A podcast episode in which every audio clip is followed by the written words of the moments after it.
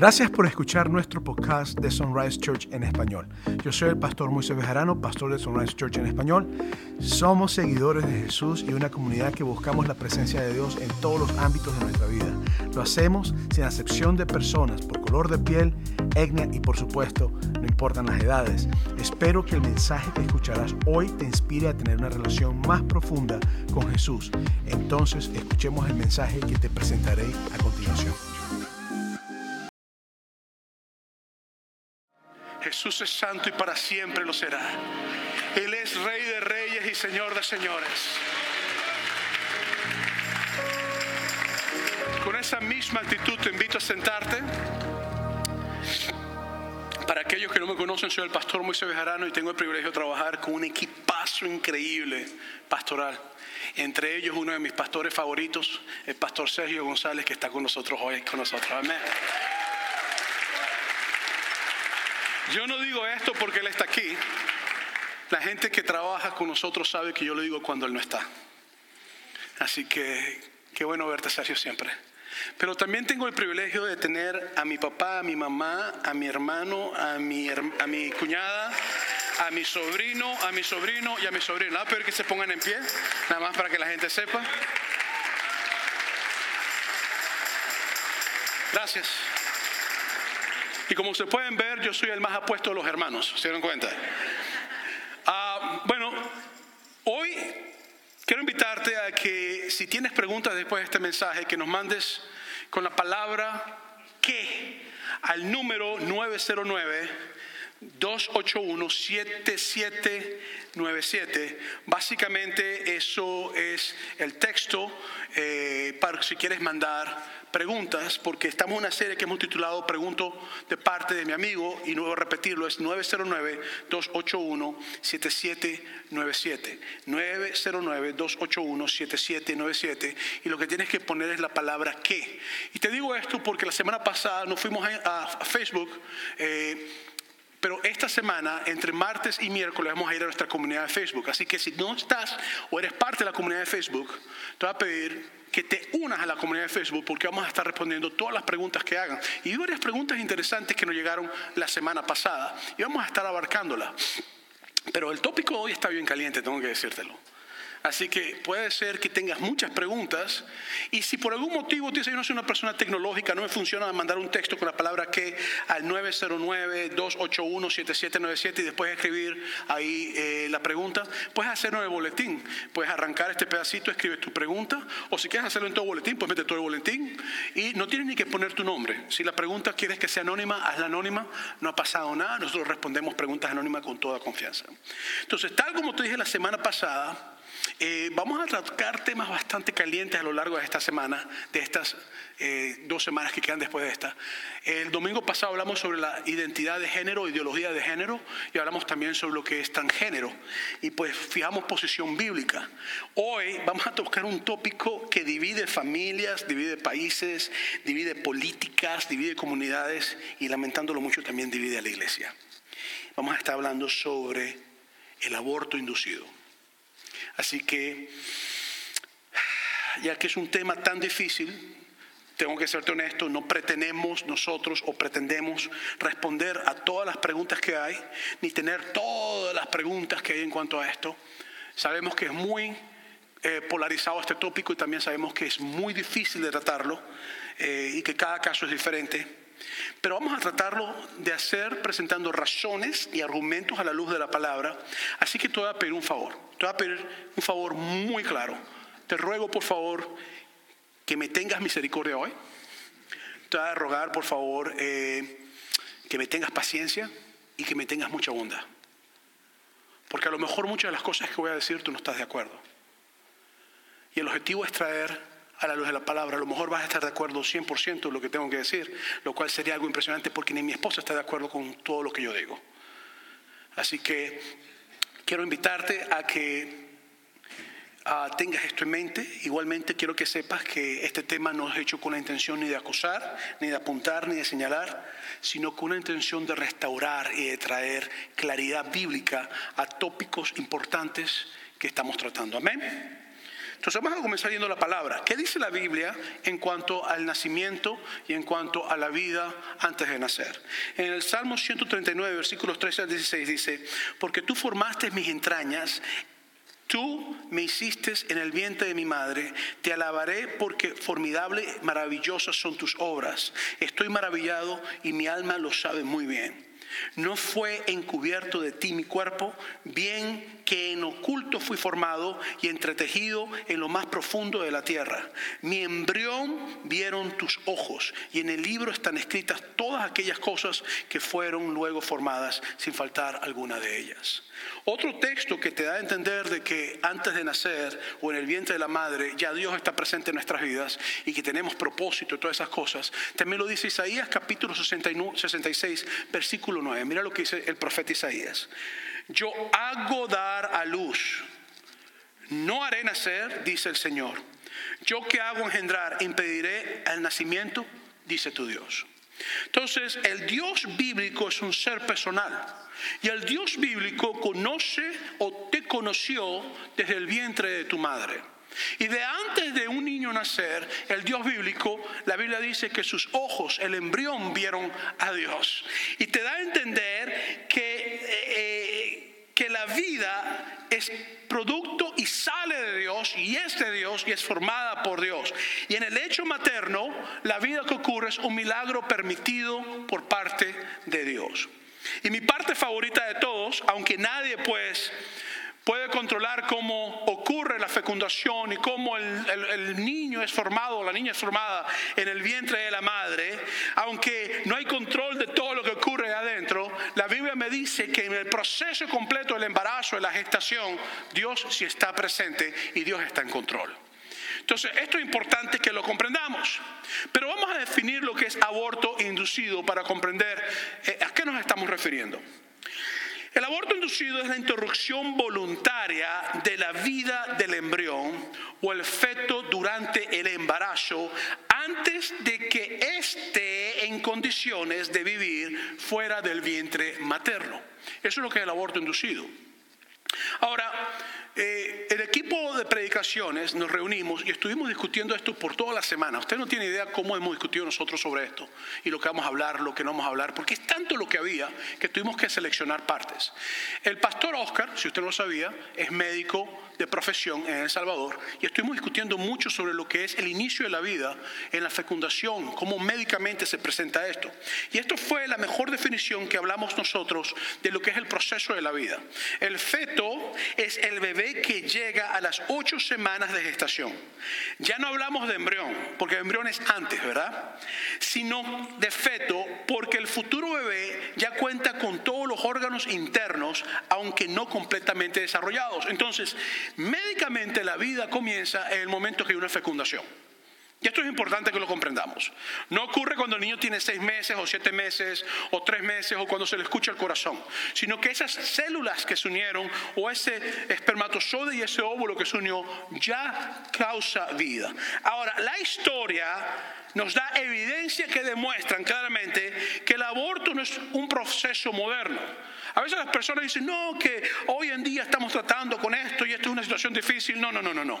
El aborto históricamente y las evidencias nos dicen que hay hay escritos, hay evidencias que ya en el 2700 antes de Cristo, en China, bajo el emperador Nong, ya se practicaba el aborto y era común.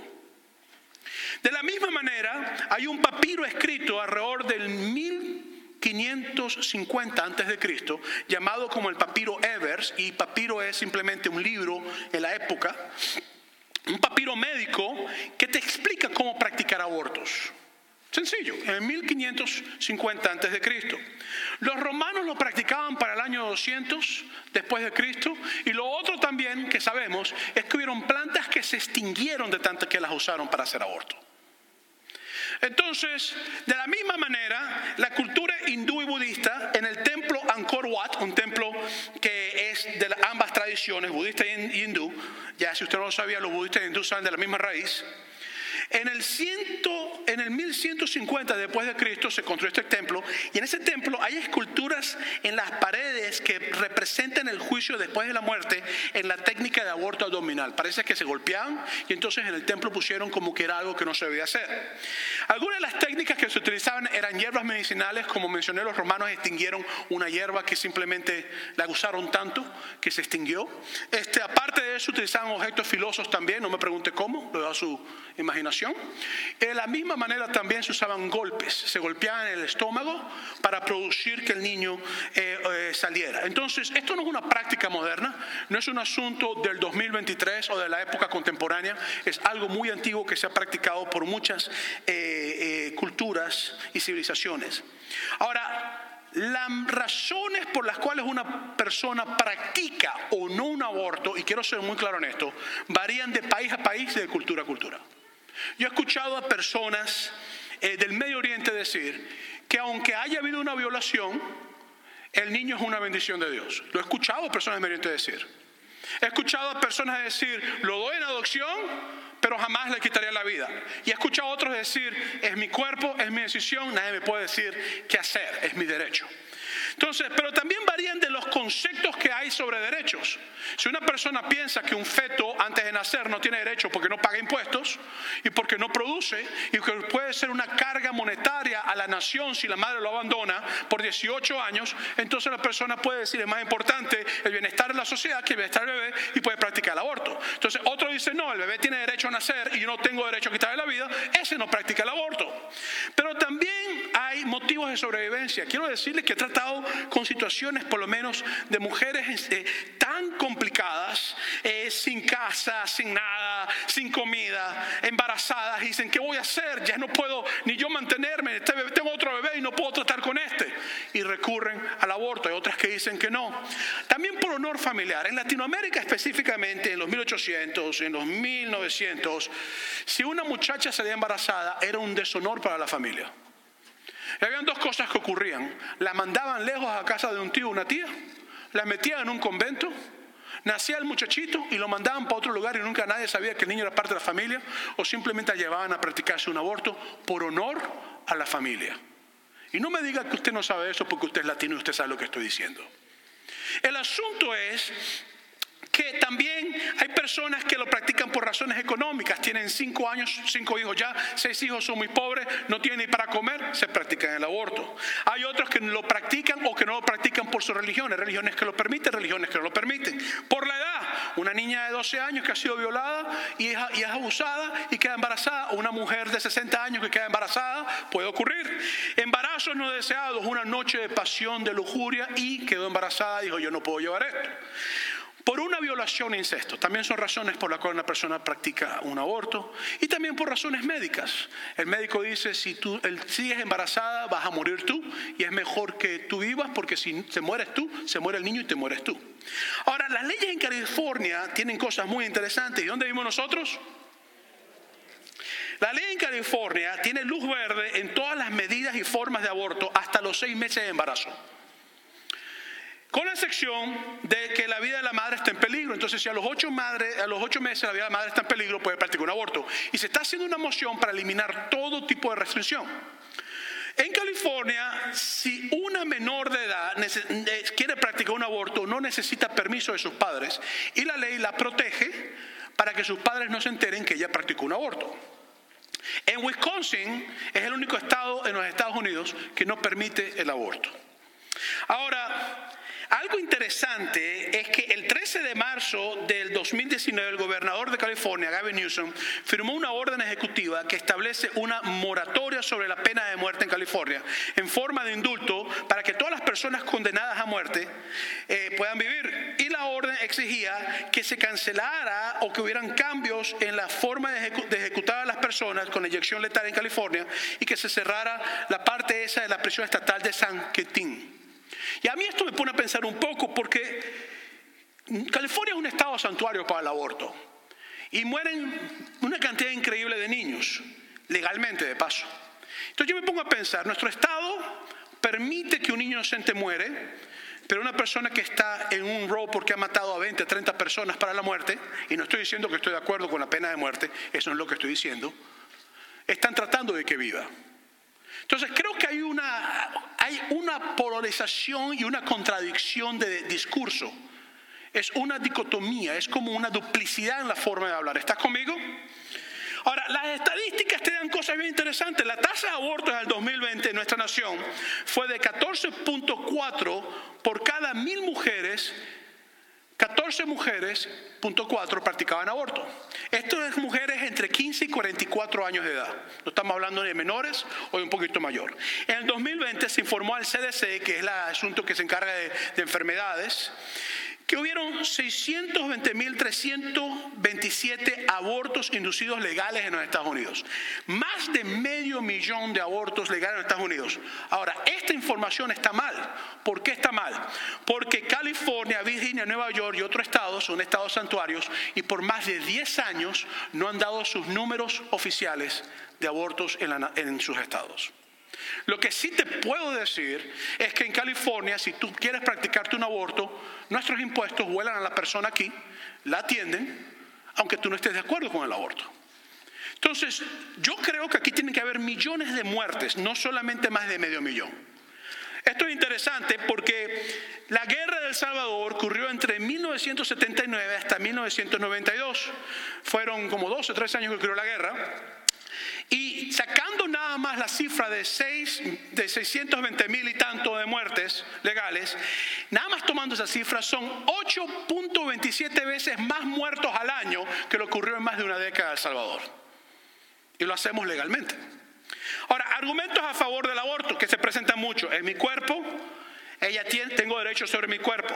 Segundo argumento, es inmoral y irresponsable estar a un niño que no puedes mantener financieramente y no le puede el amor que necesita. Por eso el aborto. Tercer argumento, el aborto va a ocurrir de todas maneras, no importa si lo vetan o no, entonces vamos a hacerlo legal para que las madres que lo practican no mueran en una camilla clandestinamente. Cuarto argumento, el bebé en este momento me impide el desarrollo profesional en un mundo de hombres donde todas las descripciones de trabajo son hechas para hombres que no tienen hijos o hombres que tiene una esposa que cuida a los hijos y yo quiero llegar a donde tengo que llegar, entonces voy a practicar un aborto porque me lo impide en este momento llegar a mi posición. Quinto argumento, el bebé todavía no tiene vida por sí mismo, así que puedo hacerlo sin ningún problema. No ha pasado nada, todavía no es una vida y no paga impuestos tampoco, ¿verdad? Sexto argumento, el aborto producto de una violación o de un incesto. Séptimo argumento, la carga cae sobre mí únicamente. Estoy sola, no tengo dinero, estoy abandonada, el papá me abandonó, mis padres me abandonaron, mi familia abandonó, no tengo donde comer, no tengo donde dormir, tengo que abortar por necesidad. Argumentos en contra del aborto, lo más común que estuvimos estudiando fue el bebé tiene derecho a la vida. Segundo argumento, la vida la da Dios y ninguna otra persona tiene derecho a quitarla. Ahora, si yo no creo a Dios, el segundo argumento no tiene ningún valor por mí. ¿Verdad? Tercer argumento, es un homicidio practicar un aborto. Cuarto argumento, la adopción es otra opción. Quinto argumento, no tienes derecho a robarle al bebé la oportunidad que tú tuviste o que se te dio.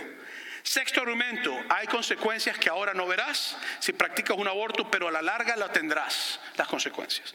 Y, y séptimo argumento, si tienes sexo, entonces sé responsable con las consecuencias de tu acto de sexo. Mi experiencia pastoral, y gracias a Dios tengo muchos años pastorando, en los años he podido tratar con diferentes casos de personas que han practicado aborto.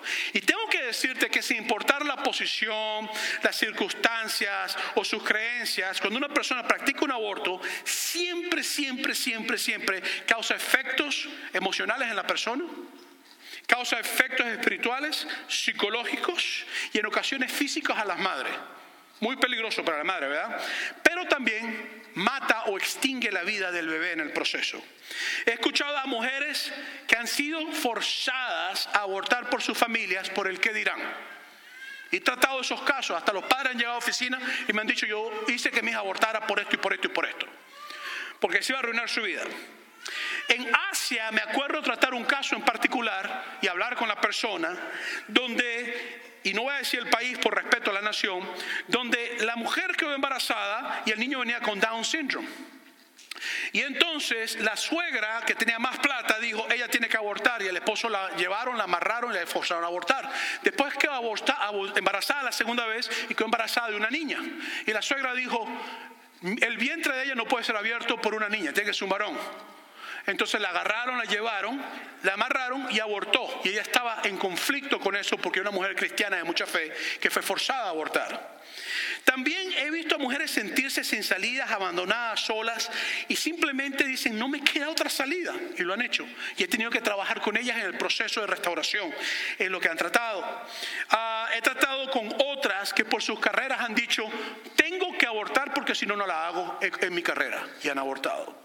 He visto casos de violación donde la mujer toma la determinación de abortar al niño y lo ha hecho. Y he visto casos de violación donde la mujer toma la determinación de tener al niño y lo ha hecho también.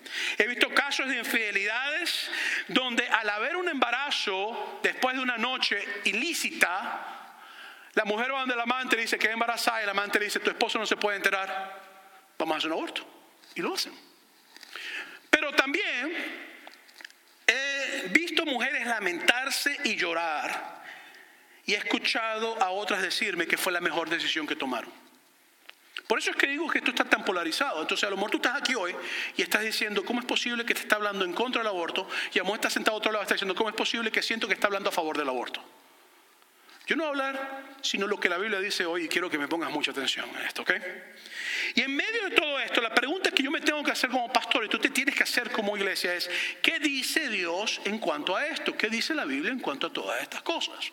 La primera cosa que la Biblia dice es que la vida comienza en la concepción. Eso es lo primero que la Biblia dice. La Biblia me dice a mí que la vida comienza en el primer momento que ese espermatozoide entra en ese óvulo. Eso es lo que la Biblia me dice. Un microscópico espermatozoide fecunda el óvulo y comienza la vida de millones de millones que pudieron haber entrado en ese óvulo. Adivina quién fue el que entró. Tú. Si hoy tú llegaste aquí sintiéndote que tú no eres importante ni especial, te tengo buenas noticias. De millones, Dios te escogió a ti. Si eso no te hace sentirte especial, yo no sé qué te va a hacer sentirte especial.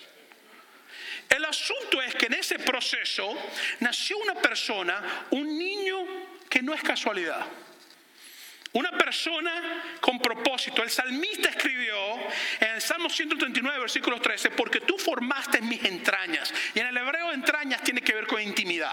Tú formaste todo lo que yo soy, mi esencia, mis entrañas, lo que soy, el ser. Y te dice, Tú me hiciste en el vientre de mi madre. Y creo que esto es importante porque la Biblia está diciendo es que momento que estás en ese vientre, ya Dios empezó su obra milagrosa de formación de vida. De acuerdo a WebMed, que es una página de internet oficial de medicina, te dice esto. Cuando el esperma penetra en el óvulo, la superficie del óvulo cambia para que ningún otro esperma pueda entrar. En el caso solamente gemelos o trillizos y cosas así pasa, ¿verdad? En el momento de fecundación, la composición genética del bebé está completa, incluso si es niño o niña. Entonces, el momento que el óvulo es fecundado por el esperma, ya, ya todo está listo. Ya empezó la vida, empezó la formación. A partir de ese momento comienza la vida humana. Entonces, para el salmista la fecundación humana es un milagro divino de parte de Dios. La segunda cosa que la Biblia nos dice, y muy claramente, es que la vida depende de nuestro Creador. Es decir, la vida no depende de la madre, aunque la madre es la que está alimentando, pero Dios le da vida a esa madre y tú lo necesitas para que ella pueda dar la vida al bebé. Y al papá le dio vida para era fecundar al óvulo. Entonces la vida depende de nuestro creador. quiero que comprendamos esto, porque David habló sobre esto en el Salmo 139 varias veces. El versículo 13 dice, tú formaste mis entrañas, tú creador formaste mis entrañas. Después el versículo 13 también dice, tú me hiciste en el vientre de mi madre. Versículo 14, maravillosas son tus obras. Y hablando de la vida. Versículo 15, no fue encubierto mi cuerpo. Y creo que eso es importante. Por otras palabras, en el vientre ya tú me conocías. Versículo 16, mi embrión, y este me fascina, vieron tus ojos. Es decir, el bebé ya conoce a su Dios desde el vientre de su madre. La tercera cosa que la Biblia nos dice es, Dios a su imagen nos creó. Entonces, hay personas a veces que dicen, eh, y te llaman cuando tienes unos 45 años y que es embarazada, te dicen, tienes riesgo que el niño venga con Down syndrome, ¿quieres abortar? Déjame decirte algo. Los niños que vienen con Down syndrome son hechos a la imagen de Dios. Los niños que vienen con autismo son hechos a la imagen de Dios. Perfectos hechos a la imagen de Dios. Los niños que tienen malformaciones genéticas, que le nacieron con algo o vienen con alguna enfermedad, son hechos perfectos a la imagen de Dios. Todo ser humano, bonito, feo, gordo, flaco, chino, árabe, alemán, mexicano, venezolano, latino, europeo, es hecho a la imagen de Dios. Simple. Y la Biblia te dice que nosotros somos hechos a la imagen de Dios. Y la Biblia te dice más, mira, en Génesis 2.7 te dice, el aliento de vida viene de parte de Dios. En Hechos 3.15 te dice, el autor de la vida es Dios. En Juan capítulo 10, versículo 10 dice, el dador de la vida es Dios. En Juan 11.25 te dice, la resurrección y la vida es Jesús. Y en el Salmo 139 te dice que Él es el creador de la vida. Entonces yo tengo que comprender esto. La vida fluye a través de la imagen de Dios en nosotros. Lo dije la semana pasada y te lo digo hoy. Párate en ese espejo, vete en ese espejo y di qué chulería de hombre soy yo. Si eres mujer, dice qué bella soy yo. O sea, entiende, Dios te hizo perfecto. Cuando estabas en el vientre de tu madre, ya en ese momento eres perfecto. No importa si mides cuatro pies o siete pies de alto, eres perfecto hecho a la imagen de Dios. Por otro lado, la vida viene de Dios, pero la muerte viene por el pecado de la humanidad. Entonces, la Biblia dice que el pecado entró al mundo por un hombre, por Adán. Y dice que es producto de nuestra pecaminosa naturaleza. Entonces, el quitar una vida inocente es contrario al carácter de Dios. La primera persona que quitó una vida en la Biblia fue Caín a su hermano Abel, que la Biblia nos dice que era hijo de Adán y de Eva. Ahora, en Génesis capítulo 4, versículo 10, nos dice lo que Dios le dijo a Caín cuando quitó la vida. Mira lo que dice. Y él le dijo, ¿qué has hecho? Mató a su hermano, ¿verdad? Y Dios le dice, la voz de la sangre de tu hermano clama a mí desde la tierra. Ahora, nosotros por asuntos gramaticales hemos traducido ese texto como la voz de la sangre de tu hermano clama a mí por desde la tierra. Pero la realidad es que el texto en hebreo no dice la sangre de tu hermano. El texto en hebreo dice la sangres de tu hermano, plural. ¿Estás conmigo? Entonces, cuando yo leo eso y lo leo en hebreo, tengo que leerlo la voz de la sangres de tu hermano clama a mí desde la tierra. Entonces, la razón es porque cuando una persona muere sin reproducirse, ya ver, no se reprodujo, dejan de nacer sus hijos, sus nietos y sus generaciones.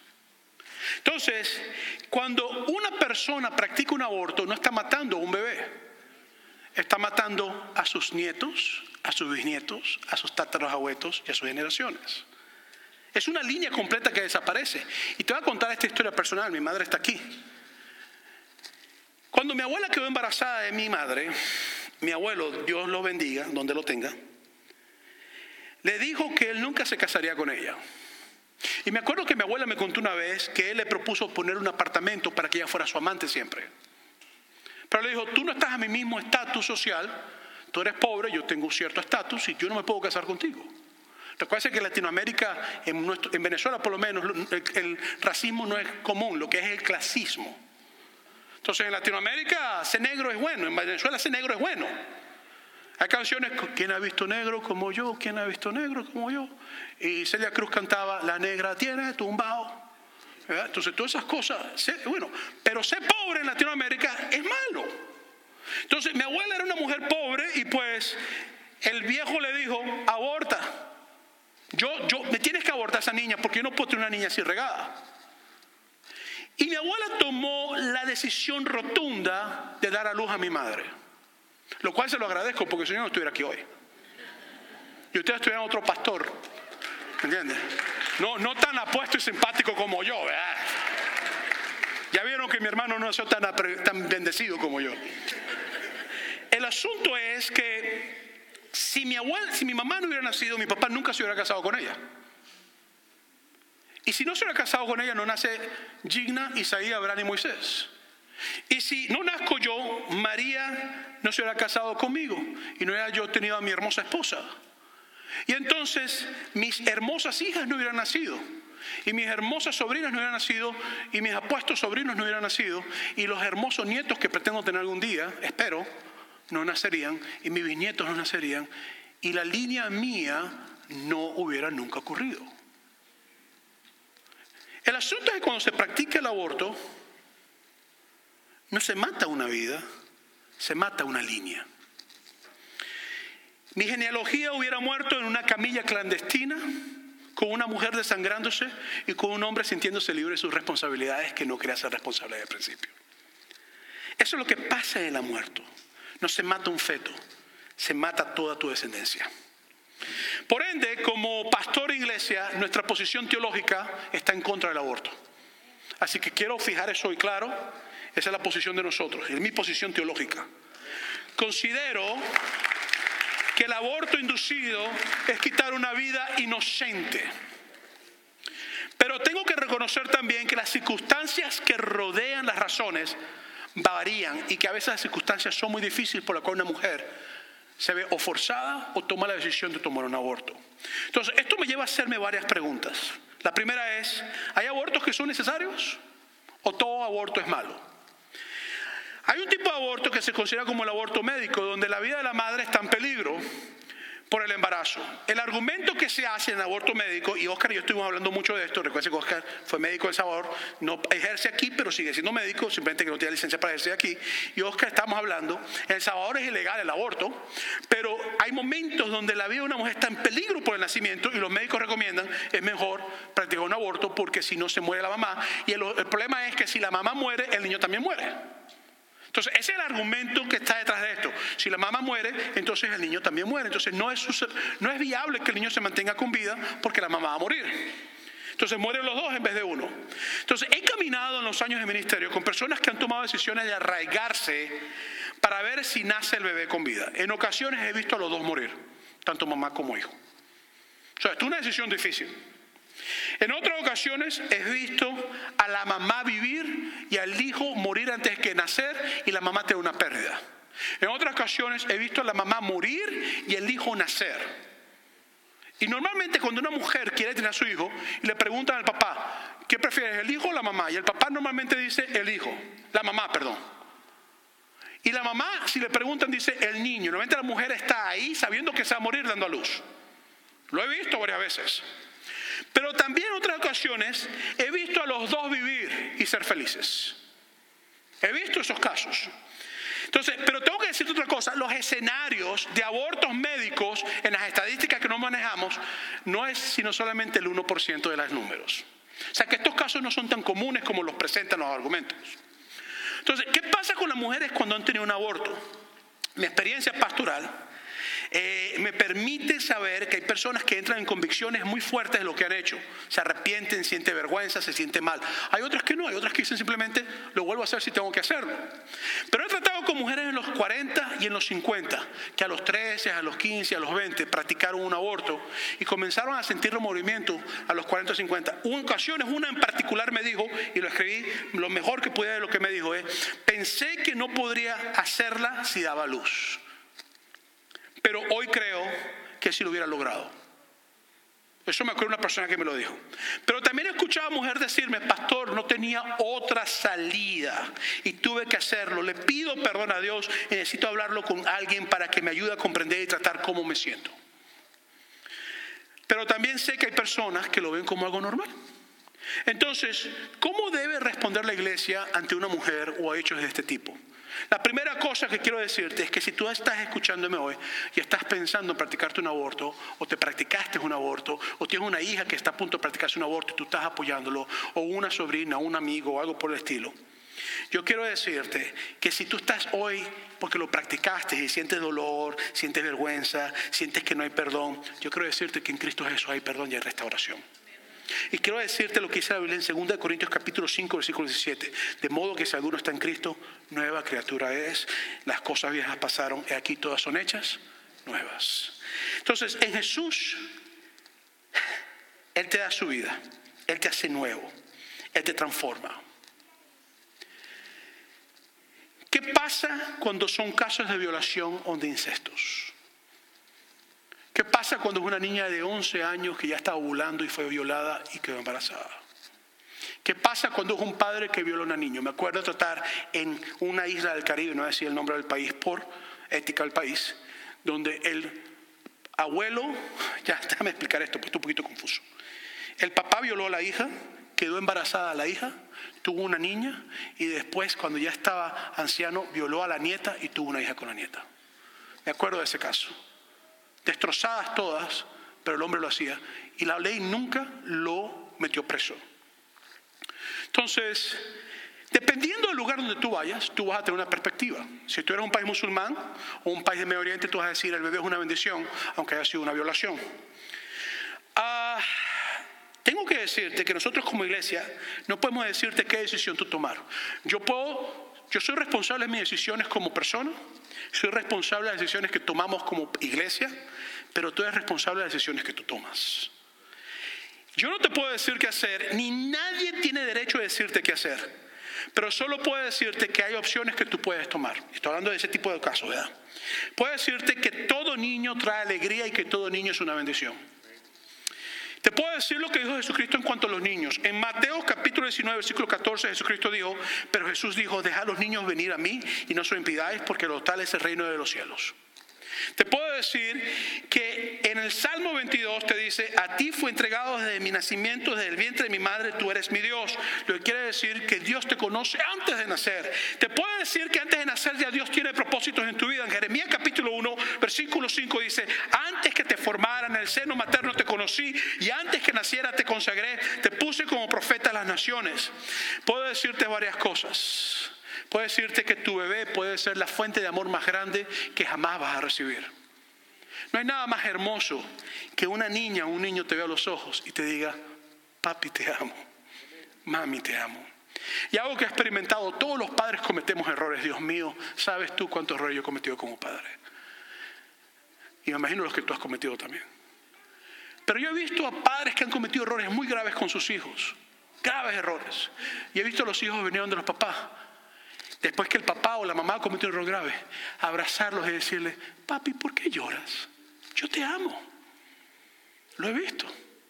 Escuché el caso una vez de una niña que su padre la golpeó tan agresivamente que la niña estaba muriendo y murió de paso. Y muriendo la niña miró al papá y le dijo, papi te amo. Y murió. Los niños no les importa si eres gordo, si eres feo, si eres malo, si eres bueno. Nunca te van a juzgar, nunca te van a criticar, nunca te van a atacar. Simplemente te dan amor incondicional sin importar quién tú seas ni lo que tú hagas. Un niño puede ser la fuente de amor que tú necesitas aquí en la tierra. No estoy hablando de la fuente de amor de Dios, que es la primera. Pero un niño en tu vida puede ser la bendición más grande que tú puedas tener.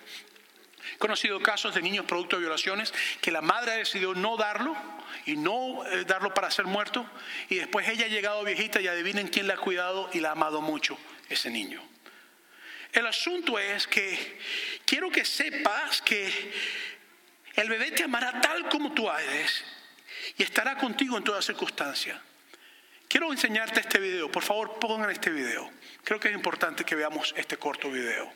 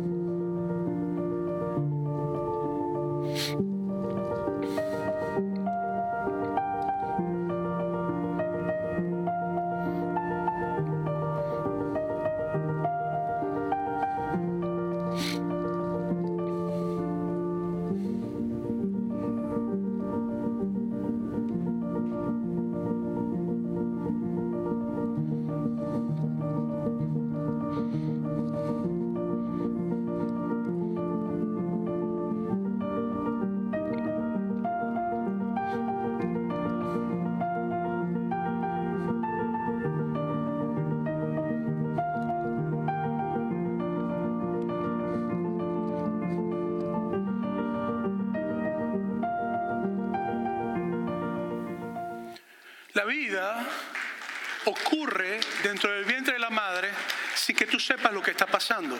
Pero el Dios Todopoderoso sabe cada movimiento que está ocurriendo cada día en ese vientre. Si tú estás aquí hoy y estás luchando con la necesidad o piensas que tienes que abortar, quiero invitarte a que visites la página de internet de San Bernardino Pregnancy Choices.com. Y si necesitas ayuda en cuanto a esto, por favor comunícate con nosotros, nosotros queremos caminar contigo en el proceso. Ahora, hoy quiero invitar a la iglesia que demostremos amor a toda persona sin importar su condición.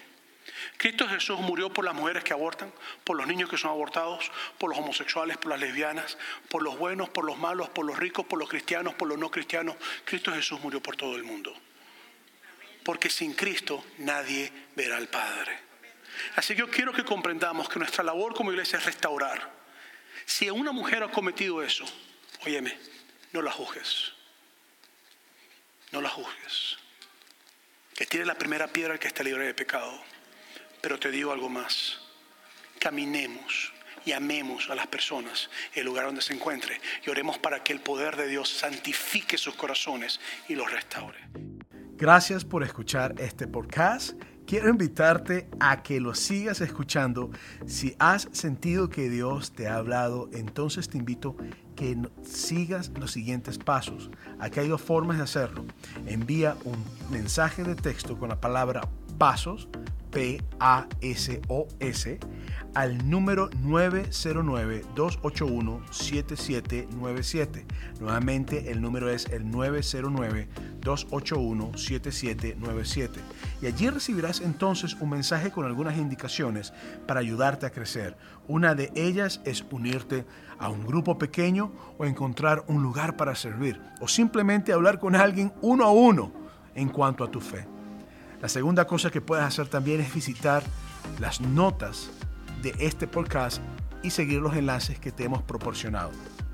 Si estás cerca de una de nuestras localidades físicas en Banning, Ontario, Victorville o Rialto, nos encantaría invitarte a que te unas a uno de nuestros servicios y nos brinde la oportunidad de conocerte personalmente. Así que me despido y espero verte muy pronto. Dios te bendiga.